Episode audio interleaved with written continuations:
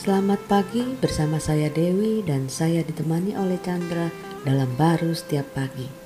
Nah kalau ada orang berbuat salah yang besar gitu kan pantas dihukum ya, maksudnya dimarahin gitu supaya dia berubah. Kalau enggak kan dia bisa tetap aja uh, melakukan yang salah itu. Seperti si sulung itu dia juga begitu melihat uh, kelakuan adiknya pulang, dia tuh marah gitu loh dalam Lukas 15 ayat 28 dikatakan, maka marahlah anak sulung itu dan ia tidak mau masuk. Lalu ayahnya keluar dan berbicara dengan dia. Wah ini terjadi satu uh, apa kemarahan yang kayaknya luar biasa sekali nih dari si, si sulung ini sampai nggak mau nggak mau masuk dia. Ya kalau kita lihat ya pantas saja ya dia marah secara umum berpikirnya kan hmm. uh, si bungsu itu udah kesalahannya itu bukan kecil aja ya hmm. keterlaluan sekali kan hmm. nah, sekarang balik eh dibikin pesta lagi kan. hmm. kan uh, itu kan uh, sudah jauh melampaui bukan uh, ditegur atau dihukum hmm. gitu kan uh, sehingga ya uh, pandangan umum orang kan pasti berpikir kan itu uh, tambah rusak ini iya. uh, dimanjain. Manjain bener tuh anak. Iya, sangat dibiarkan hmm. uh, tindakannya ini. Uh, tentunya uh, bukan begitu ya maksud dari bapaknya itu kan uh, untuk dia bisa menyadari bahwa uh, ada kasih bapak jauh lebih besar dari uh, uh, batasan-batasannya dia kan hmm.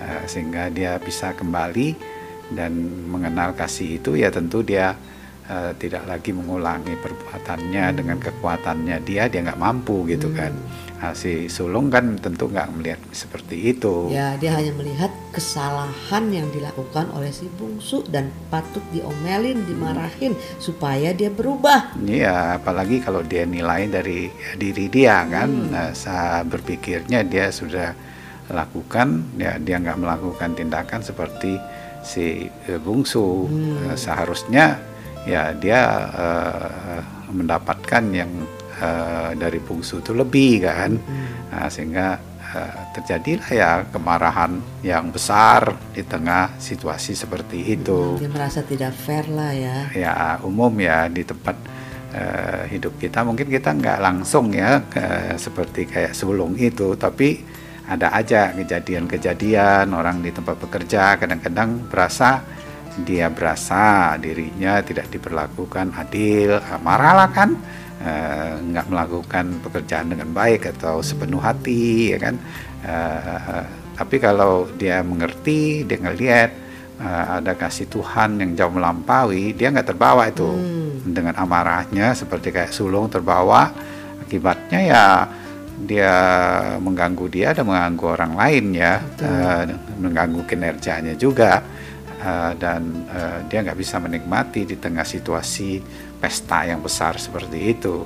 Sama hidup kita lah, kalau kita ngelihat kepada Tuhan dengan kasihnya Tuhan yang telah menebus hidup kita dan kita nggak terbawa ya dengan eh, batasan-batasan seperti itu sehingga membuat emosi kita itu bergejolak dengan satu amarah yang kita aja yang berasa nggak enak apalagi orang lain yang dekat sama kita. kita ngeliat hidup ini nggak fair sama Tuhan ya. Iya kalau kita lihat di situ padahal kita uh, tahu uh, Tuhan Yesus itu kalau kita pikir ya dia mati buat kita itu nggak fair sekali kan?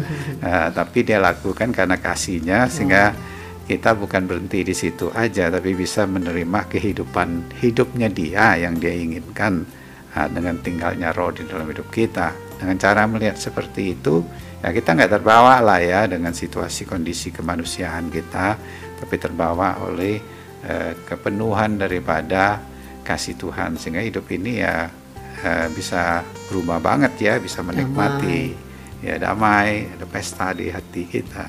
Amin. Amin